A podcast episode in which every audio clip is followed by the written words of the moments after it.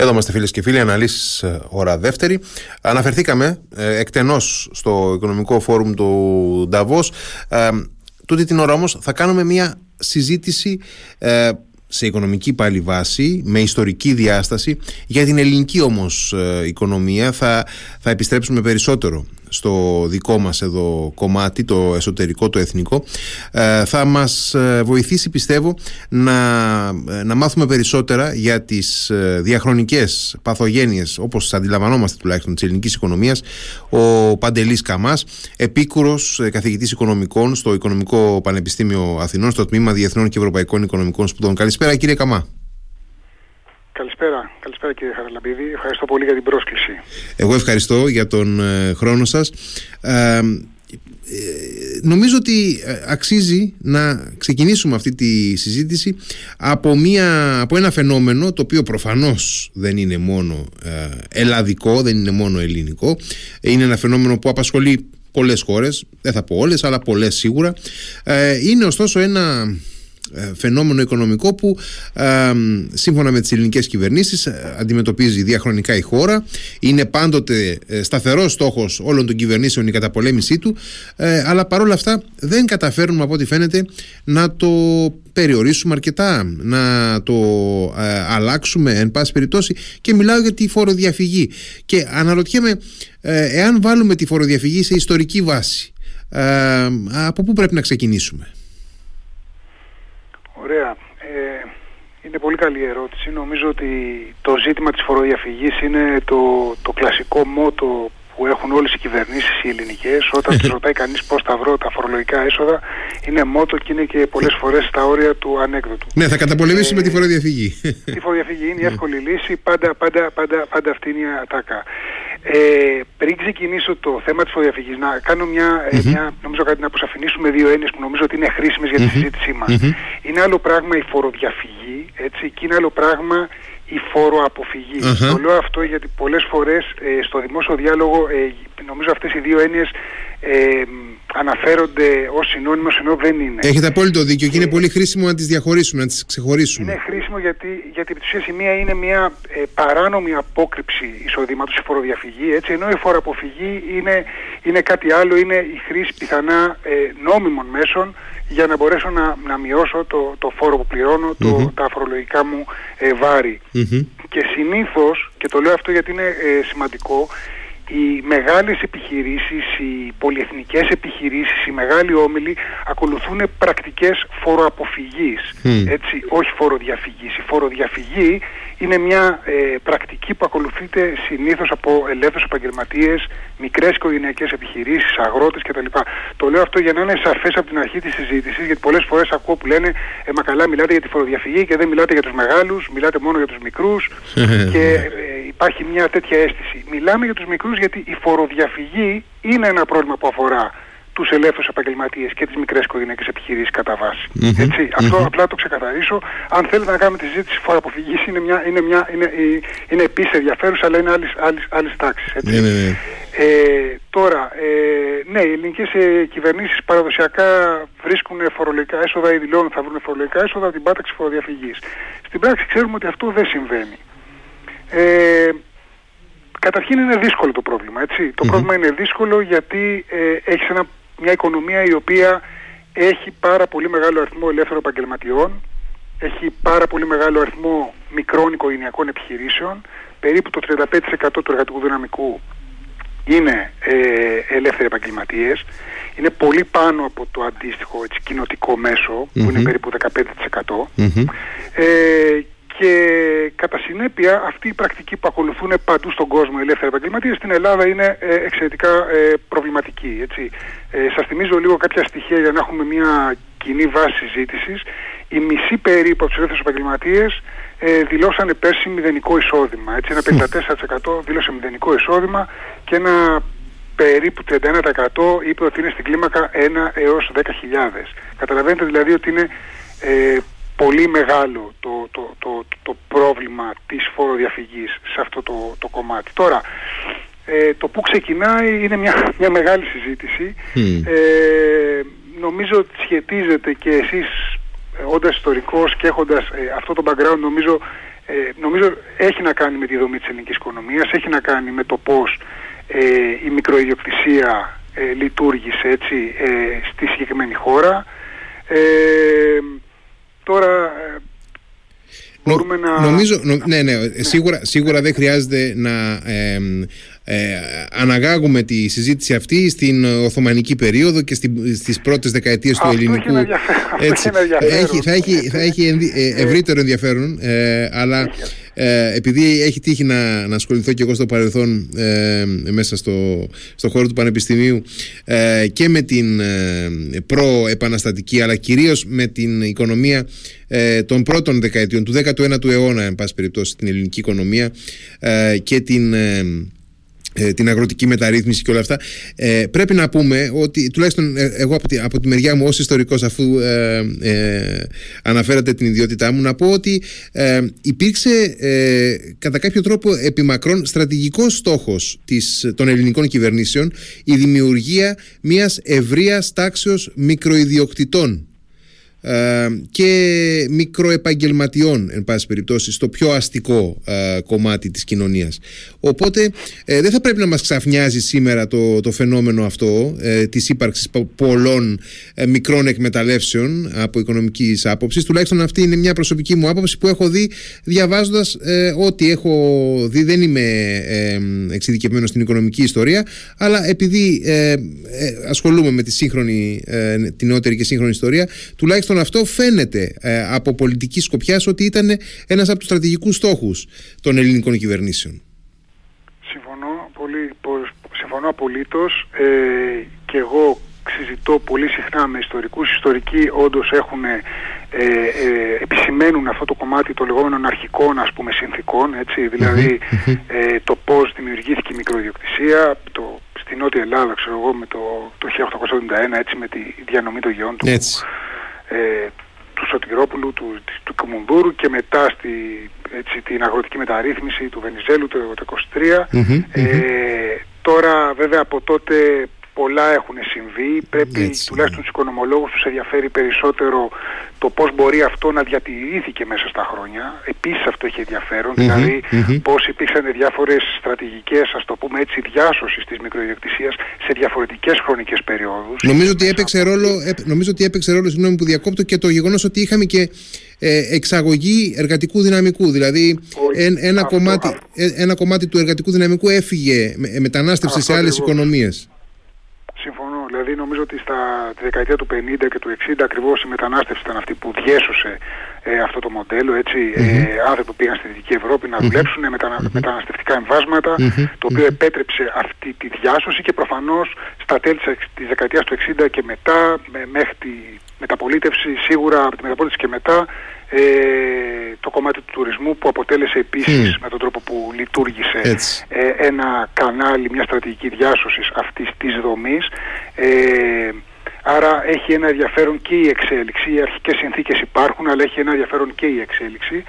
Ε, και το ερώτημα είναι όταν έχεις μια τέτοια ε, δομή πρακτικά οικονομίας πώς αντιμετωπίζεις, για να επανέλθω στο πρακτικό ζήτημα, ε, το ζήτημα της, ε, της φοροδιαφυγής.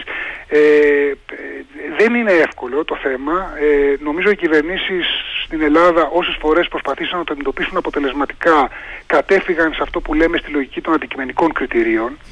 Πρόσφατα η κυβέρνηση ε, επίσης κατέφυγε σε αυτή τη λύση, δηλαδή σε οριζόντια μέτρα, τα οποία ναι μεν έχουν ε, κάποια δυνατότητα, δίνουν δυνατότητα φόρου πρακτική, δηλαδή ε, σε περιόδους που καταφεύγουμε σε αυτό το μέσο όντως εισπράττουμε έσοδα, αλλά προφανώς είναι ένα οριζόντιο μέτρο που δεν διαφοροποιεί έτσι αυτό που θα διαφεύγει από αυτό που πραγματικά δεν έχει και υπό αυτή την έννοια δεν μπορεί κανένας να είναι εξαιρετικά ικανοποιημένος ε, με τέτοιου τύπου ε, λύσεις. Τώρα, ε,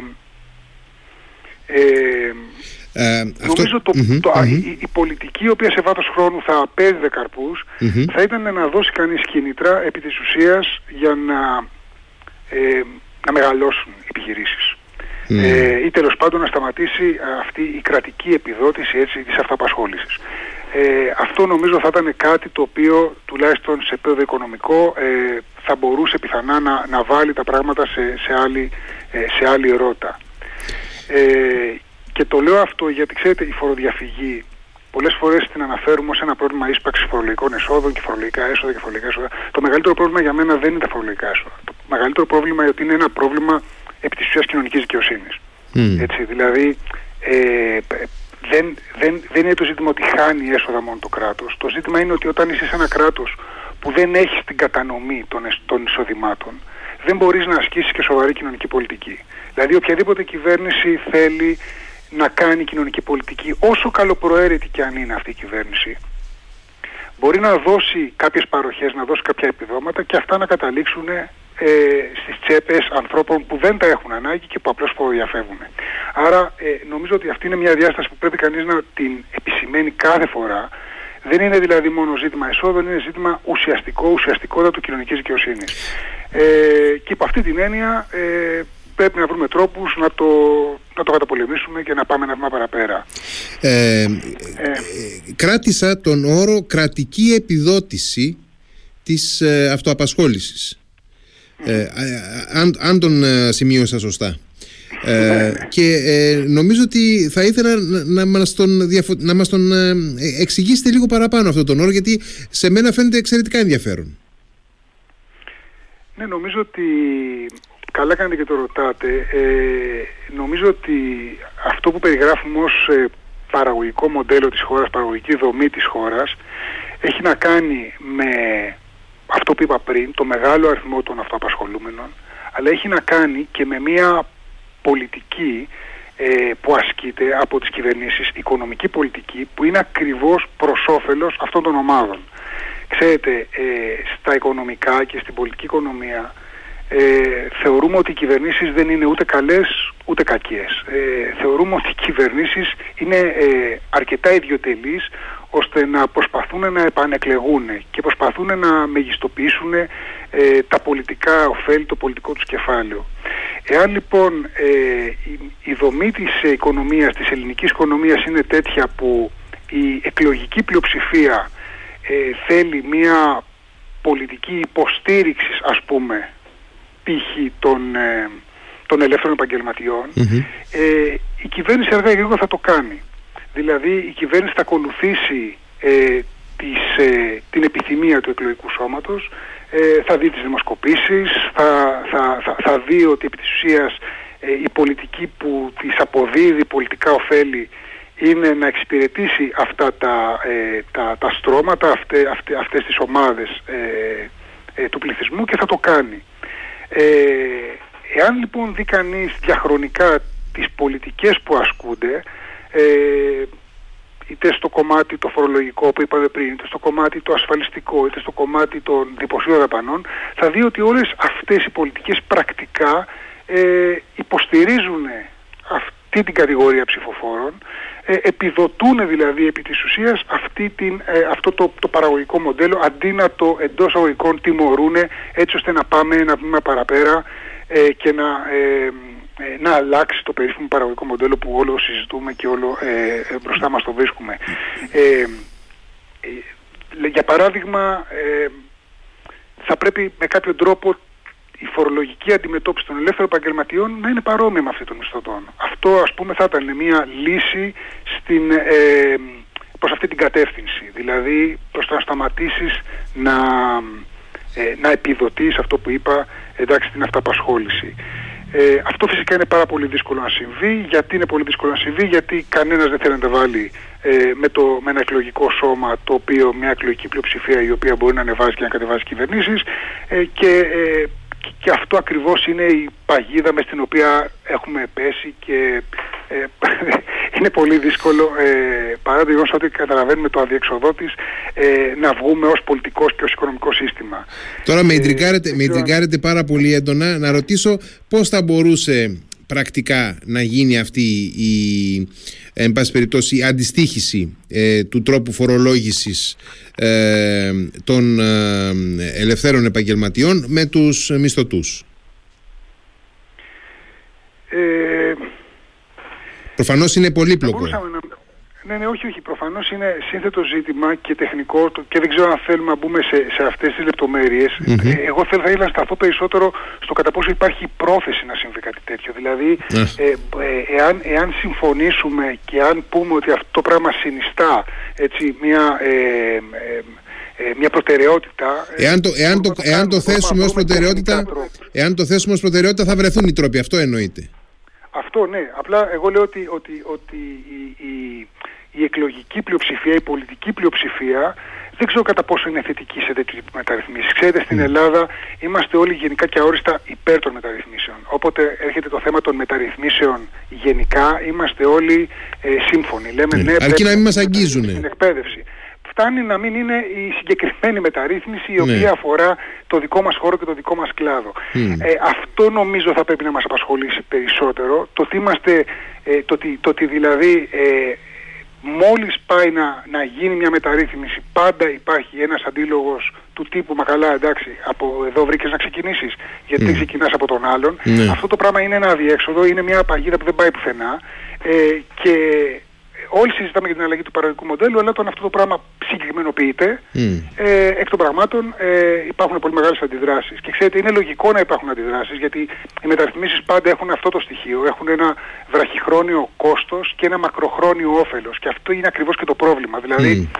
ε, θα υποστείς ένα κόστος βραχυχρόνια είτε ως κυβέρνηση Πολιτικό πρόβλημα είναι αυτό. Πιθανά ψηφοφόρος, ορίστε. Πολιτικό πρόβλημα λέω είναι αυτό. Πολιτικό πρόβλημα, πολιτικό πρόβλημα. Πρόβλημα πολιτικού χρόνου πρακτικά πρόβλημα πολιτικού χρόνου. Δηλαδή, ε, ορίζοντας της κυβέρνηση είναι η τριετία, τετραετία και ε, η μεταρρύθμιση θα δώσει καρπούς, θα αποδώσει καρπούς πιθανά σε 5, σε 6, σε 10 χρόνια από σήμερα. Ε, που δεν θα είμαι εγώ και θα τους ε, εισπράξει κάποιος άλλος. Άρα αυτό δημιουργεί μια δομή κινήτρων, να το πούμε έτσι, η οποία είναι πολύ προβληματική και αυτά είναι ζητήματα τα οποία τα έχουμε δει στην, στην Ελλάδα. Δηλαδή έχουμε δει ότι αυτό ακριβώς είναι το θέμα, ότι ε, ε, κανένας δεν μπορεί να ακολουθήσει τέτοιες πολιτικές γιατί πρακτικά ο ορίζοντας ξεπερνάει το, mm. ε, το βάθος της τετραετίας που οι περισσότερες κυβερνήσεις έχουν ως, ε, ως ορίζοντα. Ε, το πώς ξεπερνιόνται αυτά τα ζητήματα είναι θέματα που μας απασχολούν προφανώς τους οικονομολόγους και τους πολιτικούς επιστήμονες, ε, πώς μπορεί να υπάρξουν οι μηχανισμοί δέσμευσης, ας το πούμε έτσι, ε, προκειμένου να, να, να προχωρήσουν τέτοιου τύπου μεταρρυθμίσεις. Ε, η μεταστροφή του εκλογικού σώματος είναι επίσης κάτι το οποίο δεν μπορεί να φέρει το τραπέζι. Δηλαδή θα έπρεπε και το ε, τμήματα του εκλογικού σώματος που έχουν να ωφεληθούν πιθανά από αυτές τις αλλαγές να βγουν πιο δυναμικά στο προσκήνιο. Ε, αναφέρομαι για παράδειγμα στις νεότερες γενιές, σε, σε γενιές οι οποίες ε, έχουν, το συμφέρον τους είναι προς αυτή την κατεύθυνση, ίσως δεν είναι πολύ σαφές ε, στους ίδιους. Ε, και να, ε, να διεκδικήσουν λόγο σε μια σειρά από πράγματα ε, που αφορούν τη ζωή τους. Ε, όλα αυτά μαζί θα μπορούσαν πιθανά να δώσουν έτσι μια, ένα, άλλο, ένα άλλο πλαίσιο ε, πολιτικό στο οποίο θα γινόταν η συζήτηση σε άλλη βάση. Να δώσω παράδειγμα, μιλάω γενικά. Πολλές φορές ρωτάω ας πούμε τους, τους, τους φοιτητές στο πανεπιστήμιο ποιος είναι ο πιο βλαπτικός φόρος. Ε, η απάντηση που παίρνω είναι ότι ο πιο βλαπτικός φόρος είναι ο ένφια. Ε, αυτό, ξέρετε, για έναν οικονομολόγο είναι έκπληξη. Γιατί, εντάξει, για μένα είναι έκπληξη που τη δίνουν οι φοιτητές. Για μένα είναι έκπληξη που τη δίνουν οι φοιτητέ. Οι φοιτητές, βεβαίως. Οι οποίοι, δηλαδή, να, να, να, να, την έδιναν οι συνταξιούχοι. Ναι, να την έδιναν οι συνταξιούχοι θα το καταλάβαινα. Αυτό ακριβώς, αυτό ακριβώς λέω λοιπόν, ότι το να το δίνει ο συνταξιούχος ή υπομιδά, ε, το βρίσκω πολύ φυσιολογικό μέσα στα πλαίσια τα πολιτικά. Αλλά μια γενιά η οποία πλήττεται, ας πούμε, ε, βάναυσα από το κομμάτι των ασφαλιστικών εισφορών, έτσι, ε, του φόρου στην εργασία, και η οποία κατά βάση πιθανά δεν έχει κάποιο ακίνητο, είναι παράδοξο το ότι λέει ως πιο βλαπτικό φόρο το φόρο επάνω στην ακίνητη περιουσία, που από οικονομικής άποψης είναι ο λιγότερος τρευλωτικός φόρος και σε όρους κοινωνικής δικαιοσύνης τέλος πάντων ε, θα μπορούσα να σκεφτώ πολύ χειρότερους φόρους. Mm. Παρ' όλα αυτά ε, οι άνθρωποι των 20, των 25 ετών λένε αυτό. Γιατί, γιατί αυτό πιθανά ακούσανε, γιατί αυτό πιθανά είδανε, γιατί αυτό πιθανά τους είπαν οι γονείς τους.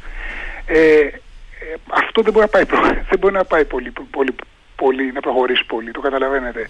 Πρέπει δηλαδή ε, ε, τμήματα του εκλογικού σώματος τα οποία ε, πλήττονται από αυτή τη δομή αυτού του παραγωγικού μοντέλου να έχουν περισσότερο, να βγουν μπροστά, να καταλάβουν πώς παίζει το πολιτικό παιχνίδι και να διεκδικήσουν πράγματα τα οποία είναι προς το δικό τους όφελος και πιθανά και προς όφελος όλων μας γιατί αυτό νομίζω ότι χρειάζεται αυτή τη στιγμή ε, η ελληνική οικονομία.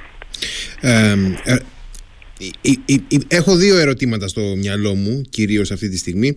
Το ένα αφορά το κατά πόσο είναι πραγματικά κακό, ας το πω έτσι, για μια οικονομία να έχει τόσο υψηλά ποσοστά αυτοαπασχόλησης ή ε, μικρών ε, επιχειρήσεων. Ε, αυτό είναι ένα ερώτημα. Το δεύτερο ερώτημα είναι εάν όντως και αυτό το δεύτερο χρησιμοποιείται και ως επιχείρημα από τους κλάδους των ελεύθερων επαγγελματιών εάν όντως υπάρχει ε, ασφαλώς και ένα κομμάτι που φοροδιαφεύγει, συγγνώμη, που φοροδιαφεύγει αλλά ε, ε, ότι ε, υπάρχει και ένας πληθυσμός ελευθέρων επαγγελματιών ε, είτε αυτοί είναι αυτοαπασχολούμενοι επιστήμονες, ε, δικηγόροι, μηχανικοί κλπ.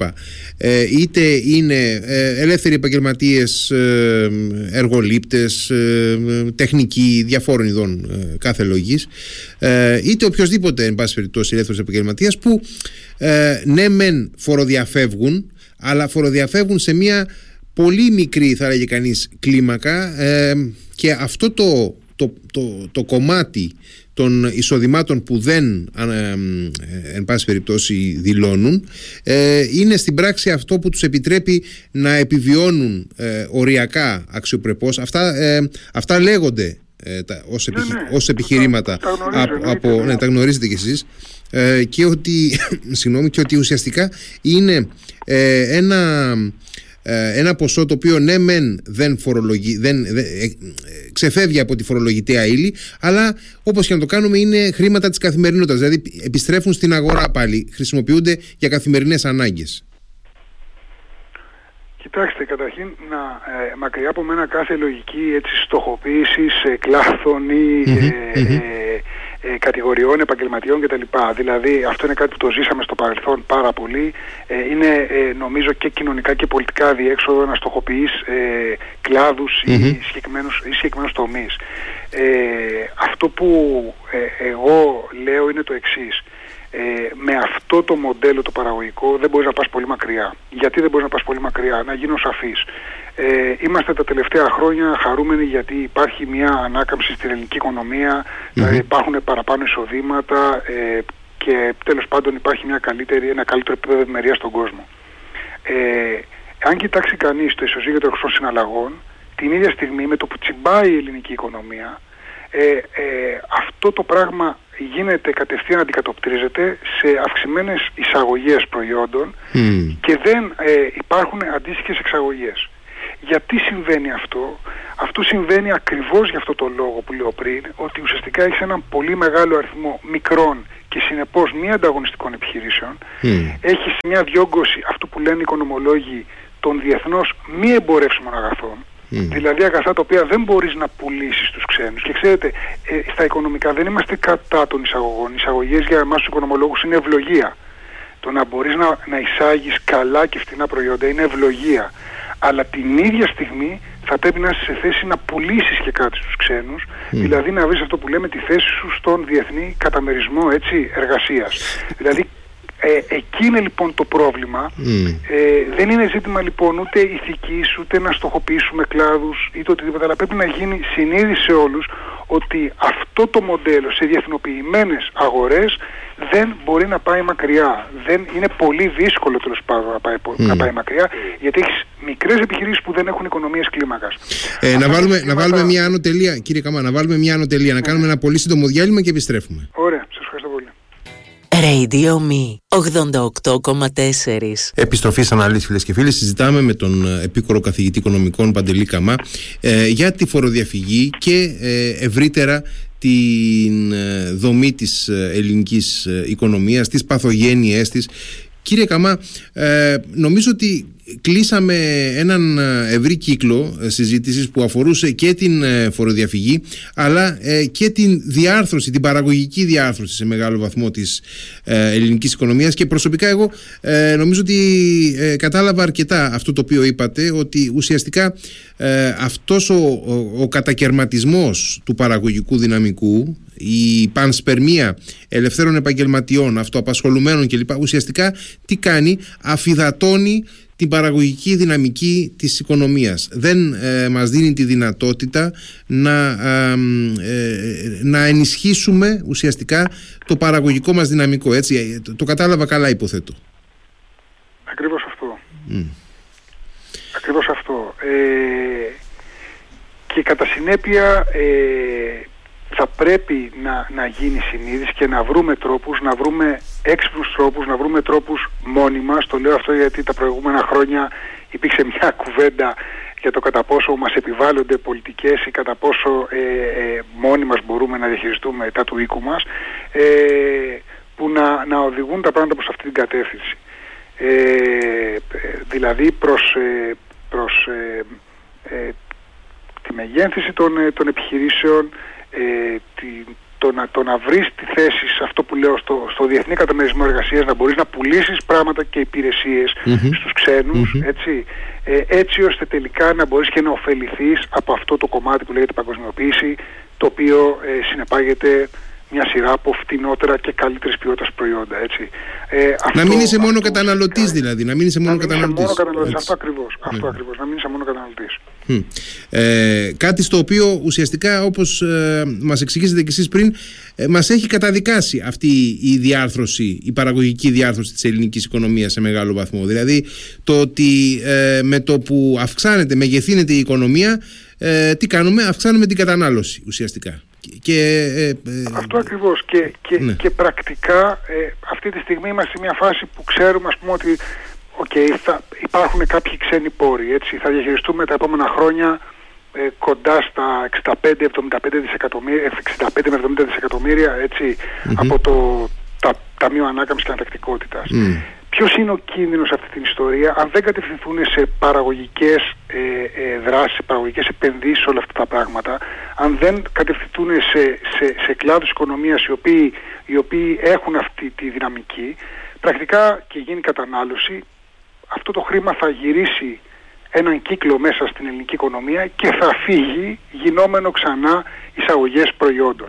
Άρα ε, αν θέλουμε ε, οι πόροι επί της ουσίας να πιάνουν τόπο, να το πω έτσι λαϊκά, θα πρέπει να κατευθύνονται σε τέτοιου τύπου, σε τέτοιου τύπου δραστηριοτητες Ε, νομίζω ότι αυτό είναι συνείδηση σε πολύ μεγάλα τμήματα πλέον και της ελληνικής κοινωνίας, για να, είμαι, να, να, να πω και το αισιόδοξο κομμάτι. Νομίζω η κρίση ήταν σε αυτό το πράγμα αρκετά, ε, νομίζω άλλαξε πολύ τις αντιλήψεις σε μεγάλα τμήματα της ελληνικής κοινωνίας. Ελπίζω και των κυβερνήσεων, έτσι ώστε ουσιαστικά να μην ξαναδούμε ε, τα, τα, τα, τα ασφάλματα του παρελθόντος ε, ακόμα μια φορά. Ε, νομίζω, νομίζω ότι, ότι, ότι σε μεγάλα τμήματα ε, αυτό πλέον είναι σαφές που λέμε. Δηλαδή η, η φορολογική πολιτική μπορεί να χρησιμοποιηθεί στην πράξη ως ένας μηχανισμός παραγωγικής ανασύνταξης δηλαδή να, να αλλάξει ε, στην πράξη αυτό το οποίο ονομάζουμε παραγωγικό μοντέλο να αναδιατάξει, να αναδιαμορφώσει το παραγωγικό τοπίο οθώντας επιχειρήσεις ε, ή αυτοαπασχολούμενους να, ε, να συγκεντρωθούν σε, σε πιο ενισχυμένες, σε, σε μεγαλύτερες παραγωγικές μονάδες ή χρειάζεται και ένα κομμάτι επενδύσεων αυτό το πράγμα. Δηλαδή, γιατί αναφερθήκατε στο Ταμείο Ανάκαμψης, αλλά εγώ τουλάχιστον στο βαθμό που, τον μικρό που παρακολουθώ, δεν έχω δει κάτι ε, από το Ταμείο Ανάκαμψης ας πούμε που να με πείθει ότι θα κατευθυνθεί ένα κεφαλαιόδες κομμάτι αυτού του, ε, του, του Ταμείου σε πώς να το πω, σε παραγωγικές δραστηριότητες. Ε, οπωσδήποτε θα, ε, μεγάλο κομμάτι του θα πάει σε υποδομές και αυτό είναι σημαντικό βεβαίως για την ε, εθνική παραγωγική και για τις επενδύσεις. Οι υποδομές παίζουν ρόλο πάντοτε και χρειάζονται, αλλά ε, δεν ξέρω, εγώ τουλάχιστον δεν έχω δει, ε, μπορεί να, να μην παρακολουθώ εγώ βέβαια αρκετά, αλλά δεν έχω δει πράγματα αρκετά που να αφορούν ε, το επιχειρήν, που να αφορούν ε, ενδεχομένως ενέσεις ε, επενδύσεων στην οικονομία. Ωραία, κοιτάξτε, το κομμάτι της φορολογικής πολιτικής, ε, θα ξεκινήσω από το πρώτο δηλαδή ερώτημα που θέσατε, ε, νομίζω ότι μπορεί να παίξει αυτό το ρόλο. Είπα πριν ότι ε, ο τρόπος με τον οποίο πορεύτηκε η κυβέρνηση που είναι της λογικής ας πούμε των αντικειμενικών ε, κριτηρίων, των οριζόντιων ε, είναι προβληματικός σε ένα βαθμό. Ποιος είναι αυτός ο βαθμός, ότι ακριβώς δεν δίνει τόσο πολύ τα κίνητρα για να, ε, να υπάρξουν συνενώσεις, να υπάρξουν συνεργασίες, να υπάρξουν, δηλαδή πρέπει με, με κάποιο τρόπο ε, να, να, να δώσεις ένα, ε, ένα κίνητρο ε, στους ανθρώπους να μεγαλώσουν, στις mm επιχειρήσεις να μεγαλώσουν. Αυτό είναι νομίζω ε, πάρα πάρα πολύ σημαντικό. Ε, ε, οι άνθρωποι ανταποκρίνονται στα κίνητρα, οι οικονομολόγοι πιστεύουμε πάρα πολύ σε αυτό.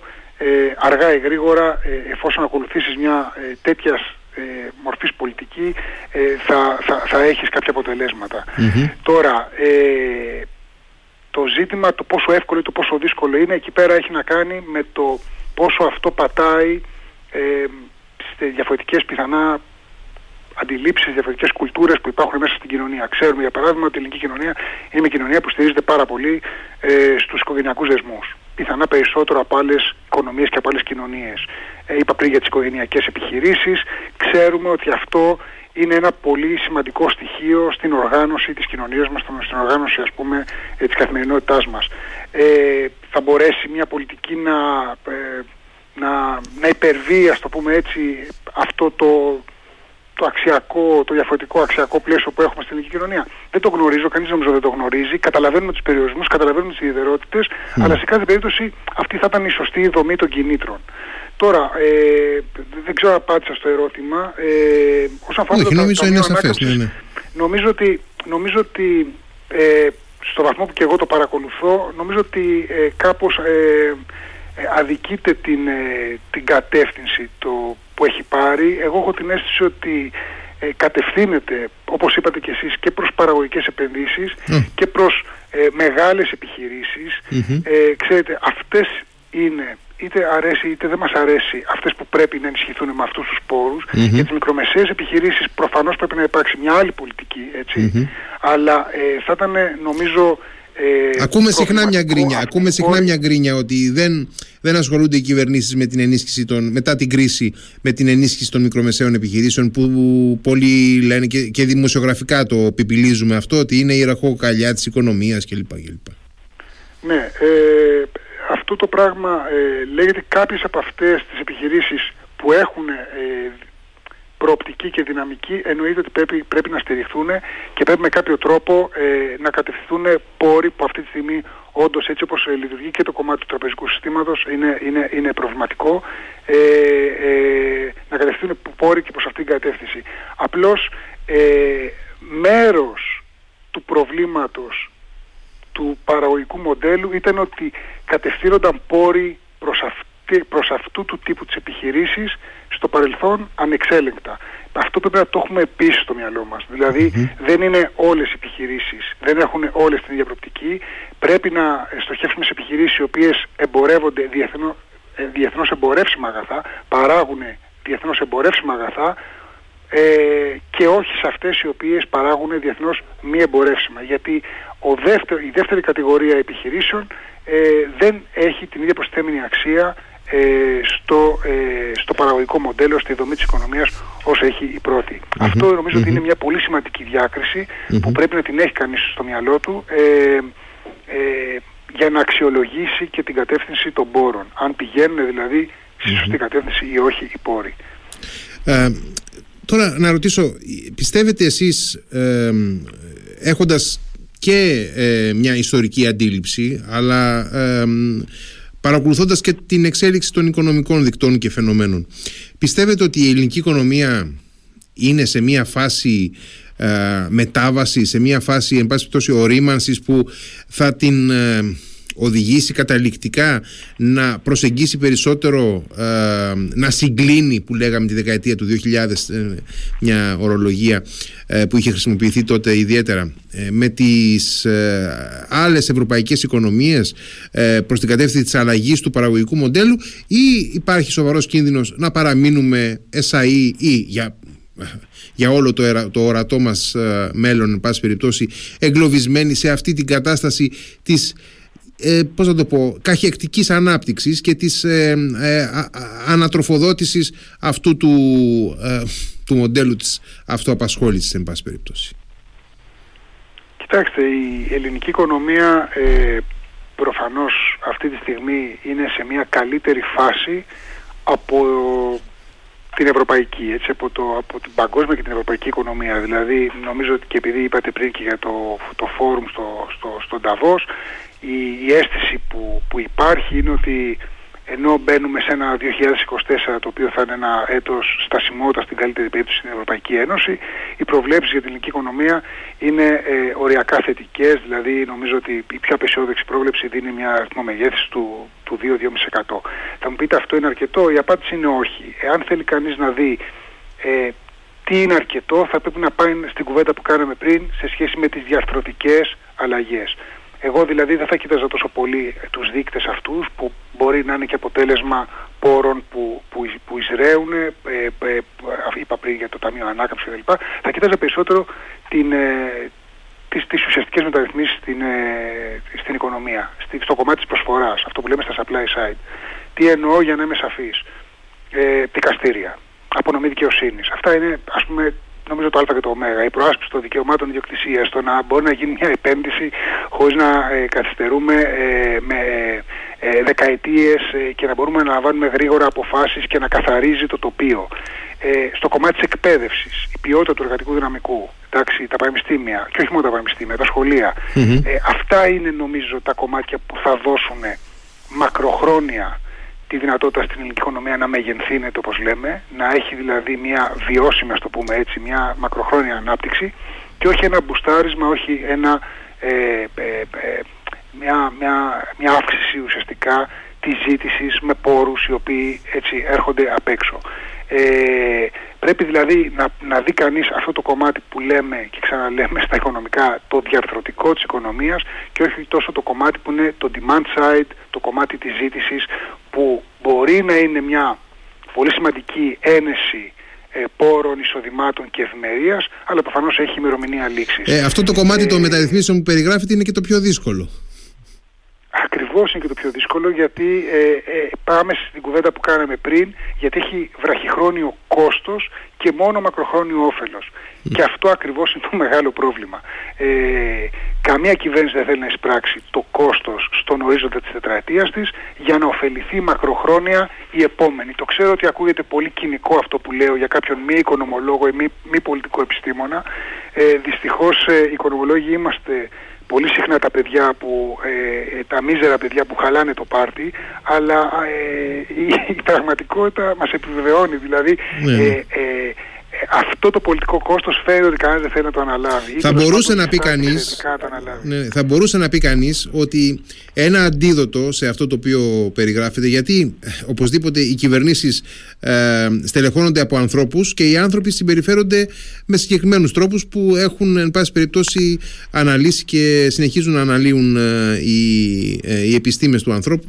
Αλλά θέλω να καταλήξω στο ότι θα μπορούσε ως αντίδοτο σε, αυτή την, σε αυτό τον φαύλο κύκλο που περιγράφουμε ε, το πολιτικό σύστημα εάν είχε ε, ή εάν ε, επιτύχει κάποια στιγμή τον βαθμό οριμότητας που απαιτείται να προχωρήσει στην κατεύθυνση κάποιων εθνικών σχεδίων τα οποία μέσα από κατάλληλη διαβούλευση θα, πώς να το πω, θα υποστηρίζονταν από ένα σημαντικά μεγάλο κομμάτι του πολιτικού συστήματος.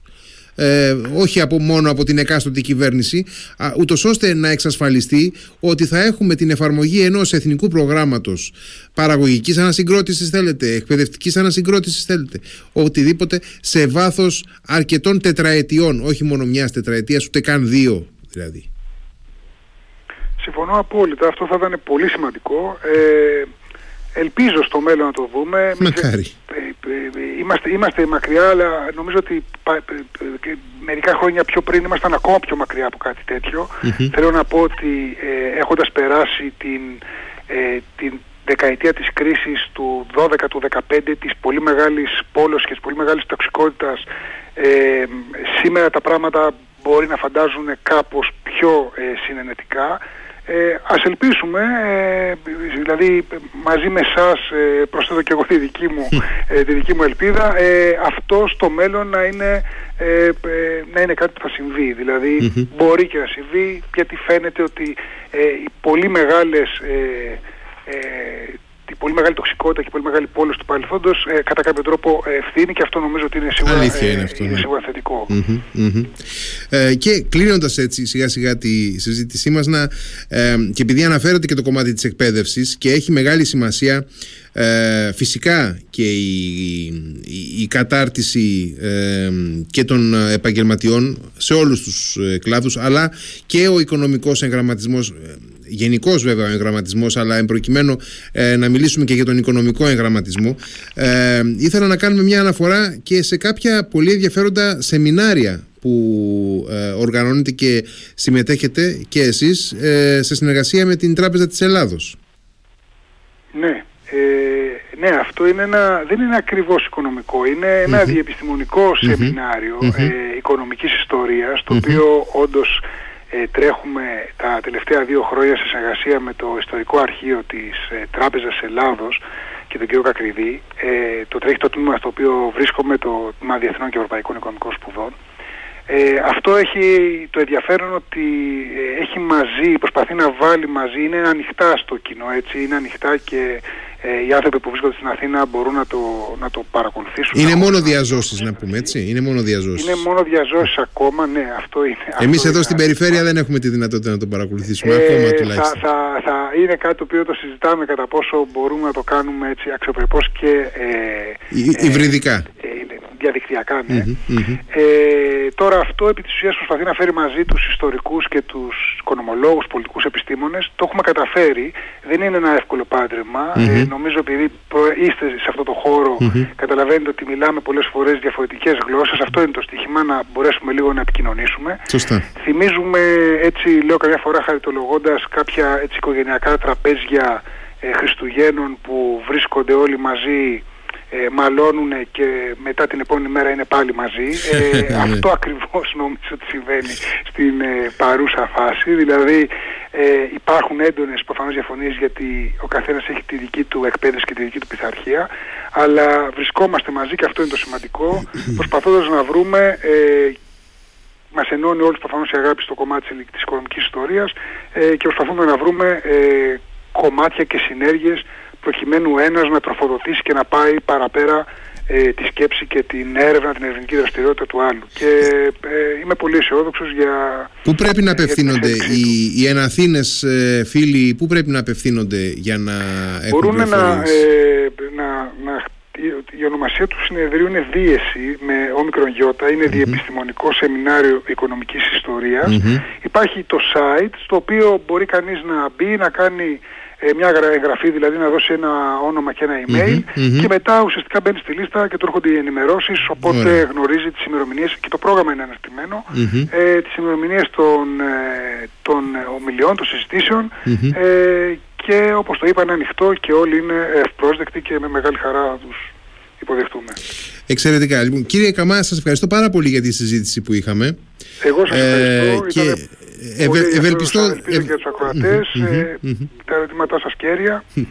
Να είστε καλά. Ε, ευελπιστώ ότι θα έχουμε την ε, ευκαιρία ε, να ξαναμιλήσουμε στο μέλλον γιατί ε, αφενός τα οικονομικά φαινόμενα είναι δυναμικά και φυσικά δεν τα εξαντλήσαμε σε αυτή τη συζήτηση ε, και αφετέρου και η δική σας ματιά έχει ιδιαίτερο ενδιαφέρον καθώς παντρεύει όχι μόνο ε, την οικονομική διάσταση αλλά ε, και διαστάσεις ευρύτερες στην ιστορία και τις κοινωνικές επιστήμες. Σας ευχαριστώ πάρα πολύ. Εγώ σας ευχαριστώ κύριε Χαλαμπίδη. Καλή συνέχεια. Να είστε καλά. Καλό βράδυ. Γεια σας.